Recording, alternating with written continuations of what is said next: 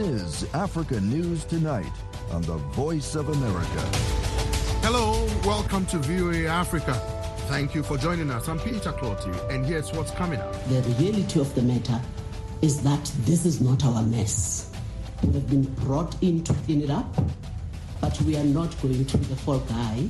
That was Busisiwe Mavuso, a board member of Eskom, who was appointed by the ruling ANC on allegations that the utility's current leadership is to blame for mismanagement and major power outages. And all this and more coming up on African News Tonight. Authorities in Sudan's Darfur region say at least 200 people were killed and dozens of others wounded during renewed intercommunal clashes between Arab nomads and local farmers over the weekend.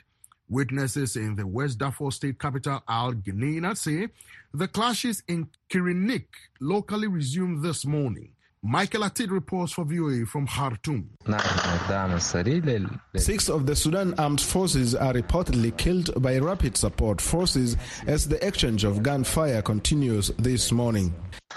That is Dr. Adam Zakaria speaking from his hideout in Al Geneina town of West Darfur State after fleeing the hospital in the capital last evening when armed Arab nomads stormed the hospital while bringing in some of their colleagues wounded during the fighting in Krenik. Dr. Zakaria says the armed nomads killed six people in the hospital facility last night. He says the gunmen tried to force health workers to treat their colleagues. The hospital is shut down after health workers went running for their lives, according to Dr. Zakaria. The situation in Al Geneina is tense and the main hospital is closed because health workers are not safe to carry out their duties. Some of us have been threatened, beaten, and forced to treat wounded people. Locals in the Krenik locality say the fighting broke out Friday following the discovery of bodies of two nomads on April 21st near Hashaba village, about one kilometers west of Krenik town. Clashes in and around Krenik town continues at this hour, according to local officials. Asadik Muhammad, the head of the humanitarian department in West Darfur State, says a preliminary report indicates more than 200 people were killed since the fighting began in Krenik and surrounding villages. He says the death toll is likely to increase. The 201 bodies that have been identified are counted in public places and roads, but many people have been killed inside their houses. The situation is not conducive to carry out additional counts, and definitely the number may increase. Authorities in West Darfur State have deployed security forces in Al Geneina town and the surrounding villages. The displacement tracking matrix in Sudan, which is produced by the United Nations International Organization for Migration, estimates that between 7,500 to 12,500 households in and around Krenik town have sought refuge in a military compound within the town. Field teams confirm 201 individuals were killed and 100 have been injured as a result of the violence in Krenik. A statement issued by the Norwegian Refugee Council in Sudan calls for an end to the violence. In a statement, Will Carter, country director for the NRC in Sudan, called on all parties to immediately de escalate and restrain from further harming civilians. Carter said safe and free passage of fleeing civilians and access for humanitarian assistance must be urgently restored. After experiencing brutal violence, the communities in West Darfur State are once again left neglected and vulnerable with no protection or accountability, said Carter adding the entire Darfur region is quickly sinking into conflict and needs urgent attention from the international community. For months, insecurity has spread across at least three areas of West Darfur state and in the neighboring states of North and South Darfur. The World Food Programme reported earlier this month that over 18 million people are likely to face acute food insecurity by September across Sudan because of the combined effects of insecurity, economic crisis, and poor harvest. For VOA News, I am Michael Atit in Khartoum. An alleged driver for the notorious Junglers death squad in Gambia and the former dictator Yahya Jammeh went on trial in Germany today wearing a black hood to hide his face. Human Rights Watch called it the first trial to prosecute human rights violations committed in the Gambia during the Jammeh era on the basis of universal jurisdiction. That allows a foreign country to prosecute crimes against humanity, war crimes, and genocide, regardless of where they were committed. The 46 year old suspect, identified by media as Bai Lowe, is accused of crimes against humanity, murder, and attempted murder. The French news agency AFP reported that Lowe is accused of driving junglers to kill AFP correspondent Deyda Hydara in 2004 and Dauda Nyasi, a suspected opponent of the president, in 2006, along with the attempted slaying of lawyer Ousman Sillah. He survived the attack with serious injuries. Jammeh ruled the Gambia with an iron fist for 22 years until losing the 2017 presidential election to Adama Barrow. He refused to acknowledge the results but was forced out by a popular uprising and fled to Equatorial Guinea. Patrick Kroker, a lawyer for Hydara's son, told AFP that he hopes the trial will be a signal to Switzerland, where former Gambian Interior Minister Ousman Sonko is under investigation, and the US, where an alleged jungler Michael Sang Correa has been indicted. Since October 2021, Egyptian authorities have deported at least 68 Eritrean nationals, including children, without assessing the risk they may face in their home countries. Several of those deported have not been seen or heard from since their return to Eritrea. UN human rights experts have expressed grave concern at what appears to be shaping up as a policy of arbitrary and collective expulsion of Eritreans from Egypt and caution that such deportations violate Egypt's obligations under international law. Reporter Angie Omar discussed the collective expulsions with Wendy Williams, Associate Research Fellow at Africa Center for Strategic Studies. Her research focuses on forced displacement and migration violent extremist organizations, international human rights, humanitarian law, and the rule of law. As the UN has documented, the Eritrean government has engaged in widespread and systematic attacks against the country's civilian population since 1991. This includes crimes of enslavement, imprisonment, enforced disappearance, torture, persecution, rape, and murder. And Eritreans continue to be subjected to indefinite military and national service, which often entails abusive conditions and they're used as forced labor. It's also disappointing because Egypt has long been a valuable refugee country or refuge for refugees for many Africans. Uh, Egypt has a large informal economy and an immigrant community, which many Africans seek out, whether they be long term or merely transiting. The country is currently officially hosting about just over a quarter million refugees, of which there are more than 21,000 Eritreans. Undoubtedly, there are many more undocumented refugees living in the country. So this is definitely very disappointing to see.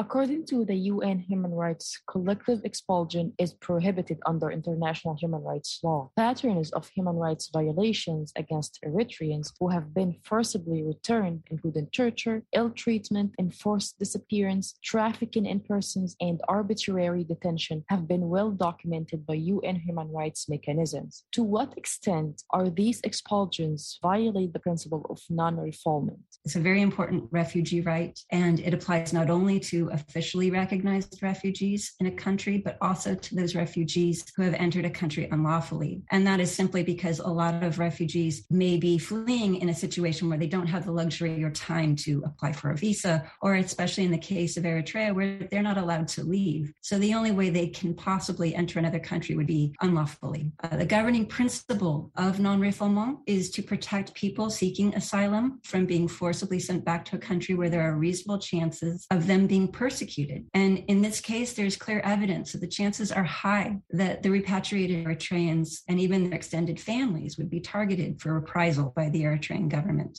According to the UN, an estimated 70 to 200 Eritreans, including children, are currently in detention in Egypt and at risk of deportation. The UN added that immigration detention of children is always a violation of international human rights law. How much of a grave harm could these children face if they are forcibly returned to Eritrea? Eritrea's mandatory conscription, which according to the UN is still in place, officially applies to all citizens between 18 and 40. So these children that you're describing, if they are close to conscription age, they are definitely at risk of being immediately conscripted. But, you know, Eritrea also has been cited by the UN for reprisals against refugees and their family members, as I mentioned. So I would be very concerned for everybody being repatriated and their extended families, even those already in the country. That was Wendy Williams, Associate Research Fellow at Africa Center for Strategic Studies, speaking with reporter Angie Omar. French President Emmanuel Macron defeated far right rival Marine Le Pen to become the first French leader in 20 years to win a second term. Several European and African leaders and politicians have swiftly congratulated him. Many in Europe had worried a Le Pen victory would undermine European unity and its post war order amid Russia's invasion of Ukraine. For more international editions, Chinedu spoke with reporter Catherine Field. There is a collective sigh of Europe, and within half an hour of the result projections coming in, we saw the head of the European Commission, we saw the German Chancellor, we saw the Italian Prime Minister congratulating Emmanuel Macron for making it past the 50% mark because there really was a concern that with so many other populist governments around that perhaps it wouldn't really go the way that they hoped. So yes, there's huge relief, but also there's concern that even though Emmanuel Macron has managed to get 58, 59% of the vote, that still leaves a large number of people who voted for a far-right populist candidate in the centre of Europe. And that is really what he talked about when he made a speech at the Eiffel Tower. He said he knows a lot of people voted for him because he wasn't Marine Le Pen, because they didn't want a Marine Le Pen president. And he said that some ways people will say that he was president by default, but he said he now hoped that he would be president of all French people. What has been the reaction of the French citizens and French public? There is relief, but the real issues that people voted on in these elections were home issues. They were the issues of spending power, rising prices, food prices are going up, fuel prices, petrol prices are all going up. And that's what's really worrying them is that, yes, okay, there is going to be Emmanuel Macron, president who they know, he's been in power already for five years, but these new challenges that they have France hasn't seen these for generations. When you see war in Europe, you see uncertainty within the European Union. These are all new challenges that this French president is going to have to deal with in a way that he hasn't really been tested before. And when he made his speech, he was very somber, he wasn't gloating, and you got the feeling as he was talking that he now realizes that the next five years are going to be immensely difficult. There are huge expectations for President Emmanuel Macron, especially on the African continent. Do you see any change? What are the hopes and expectations of Africans now that he has won a second term? Well, they can very much expect more of the same. What we've seen with Emmanuel Macron in the past is showing a new side of France, trying to turn the page on the Franco-African policies that his predecessors had. And he's been talking a lot about Africa being the master of its own destiny. So I think we're going to see that.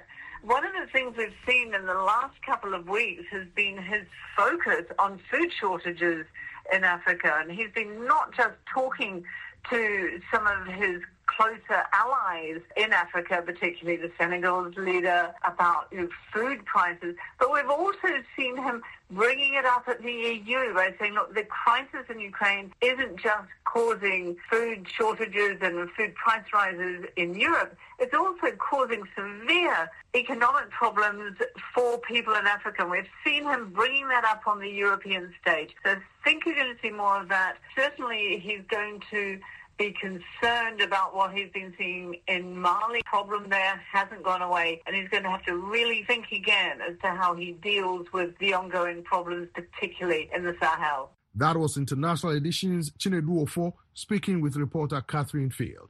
Nigerian President Muhammadu Buhari says the government will intensify a crackdown on illegal oil refineries after a fire in the country's southeast killed more than 100 people. A source in the area said the fire in the Abaezi forest in the Ohaji Egbema local government area of Imo State was ignited by a machine used to pump spilled crude into containers. Buhari called the blaze a catastrophe and national disaster. Reuters reported that it destroyed several cars. Victims' bags and clothing litter the ground. Joseph Ollor Obari, a former spokesman of Shell Petroleum Development Company, told reporter Mike Mbonyi that the government should take drastic action to stop such illegal refining of crude oil. My name is Joseph Ollor Obari, former spokesperson, Shell Petroleum Development Company. The incident in Egbema is a sad one. It is most unfortunate. It is preventable, but it is really disheartening that it has occurred. But it is not the only incident that has happened. There have been several of such incidents claiming tens of lives in some cases. In some instances, it involved an entire ship burning down. But because they happened in remote areas, they were actually not reported. And some of other incidents that have happened in the creeks of the Niger Delta, claiming lives of young people it is disheartening that it may not be the last unless something drastic is done about this. What should be done to check illegal refineries in oil producing areas? The theft of crude oil in Nigeria, especially in the Niger Delta, has become almost endemic. In most instances, it is very obvious that involves security personnel who are meant to prevent it from happening. The only way it can be curbed is for government to take very serious actions against perpetrators, especially security personnel who are known to be involved in this. And until the government is willing to do this, it's simply just crying over spilled milk because it will continue as long as impunity in this whole crime continues. Some talk about artisanal refining. There is nothing like artisanal refining. It is pure stolen crude oil being cooked in the very primitive manner, and it is destructive. What are the risks to lives, effects on environment in areas with illegal refineries? First impact of illegal oil refining is the environment. The environment suffers their consequences from whatever remnant of their primitive processes that is thrown into uh, the aquatic life and, and, and, and ecosystem. This in itself holds long term health risk for the people in the region because whatever pollution trickles down into the food chain. There is the pollution, air pollution, resulting from very deadly smoke that is that billows into the atmosphere and draws down, down as particulates that people inhale and they have been proven to be carcinogenic. Risk to life, to respiratory uh, system of people in the region, and then, of course, the greatest immediate danger or risk is the destruction of our economy. The government has cried out that nearly 80% of its oil production is being stolen. Some oil producing companies have had to shut down their operations just because they are unable to sustain production when it is being stolen unabated, unrestricted, and completely they are rendered helpless. That was Joseph Ollor Obari, former spokesman of Shell Petroleum Development Company, speaking by phone with reporter Mike Mbonyi. South Africa's ruling African National Congress is in uproar after a prominent party member blamed it for the country's prolonged electricity crisis. For almost 15 years, power outages have cost Africa's most industrialized economy billions of dollars. They resulted in extreme discomfort for citizens. Big business says the blackouts have caused thousands of jobs and massive loss of foreign investment. They are also blamed for many deaths in traffic accidents and in hospitals when life saving medical equipment stopped working during power failures. Darren Taylor reports. Energy experts say South Africa is now paying the price for the years of misrule under President Jacob Zuma between 2009 and 2018. A commission of inquiry has found that's when the ANC stalwart appointed cronies to loot the country's national electricity company, Eskom. Its present board says it's now effectively bankrupt. Zuma's inexperienced and allegedly corrupt managers failed to maintain electricity infrastructure. They, along with the former president, allegedly stole and wasted hundreds of billions of rands meant for upgrading two of South Africa's biggest power stations, Medupi and Kusile. So Eskom no longer has the capacity to provide power to the entire country. It's often forced to ration electricity in a process known as load shedding. At a parliamentary meeting on Friday, the ANC dominated Public Accounts Committee blamed current Eskom CEO Andre de Ruyter and his board for a recent wave of blackouts. This prompted ANC appointed board member Busisiwe Mavuso to react defiantly. What we will not accept is to have this board and Andre as the fall guy for the mess that this organization is currently experiencing because the reality of the matter is that this is not our mess. We have been brought in to clean it up, but we are not going to be the fall guy for the 300 and whatever billion of Medupi and Kusile.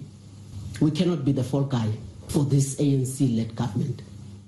Committee Chairman Mkhuleko Hlengwa accused Mavuso of theatrics for the TV cameras. She snapped back. It wasn't theatrics, it was facts. ANC officials then accused Mavuso of insulting them, so she took them on too. It's not an insult, it's facts. Ma'am, ma'am, what is the fact? Just on, honorable that this is the mess of the ANC-led government. Honorable Hlengwa then threatened to hold Mavuso in contempt of parliament. So either you behave yourself or you excuse yourself from this meeting. I'll excuse myself. Yeah, I think you best do that. I think I should also. Thank you. I think you should. And we'll be making fundamental recommendations about yourself and your very unprofessional conduct. It's, in fact, politics of gutter as far as I'm concerned. But civil society groups say Mavuso was being threatened for being professional and for telling the truth about the rot in her own party. Former opposition leader Mmusi Maimane points out even ANC leader and current president Cyril Ramaphosa says his party is accused number one in the Eskom fiasco. The political mismanagement and the governance failures that the ANC has brought upon Eskom need to be exposed. It's a fact of truth. It cannot be something that now suddenly we must now chastise an individual for stating what is plainly known to all South Africans. I want to applaud this particular board member for the courageous actions that she's done. I want to inspire all the other board While South Africans, frustrated that the lights are often off, are also applauding Mavuso for her honesty, opposition parties are certain she's not going to be an Eskom board member for very much longer, with her place in the ANC also in jeopardy. For VOA News, I'm Darren Taylor in Johannesburg. And that wraps up this edition of African News Tonight. I'm Peter Clottey in Washington. For all latest developments on the continent 24 7, visit our website at voanews.com. And thank you again for tuning in and choosing the Voice of America.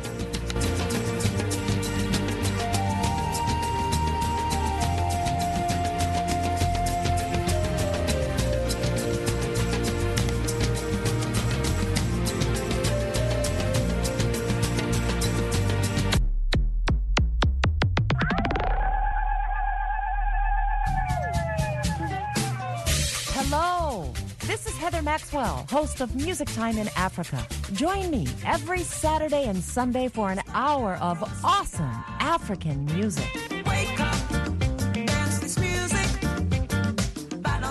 Like to stay on top of new music trends, breakout artists, new releases? Maybe you just love the classic styles and artists of the past.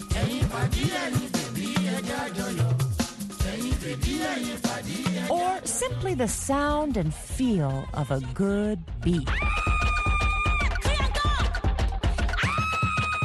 Whatever your pleasure, you can get it every week right here on Music Time in Africa. So join me on your local FM station Saturdays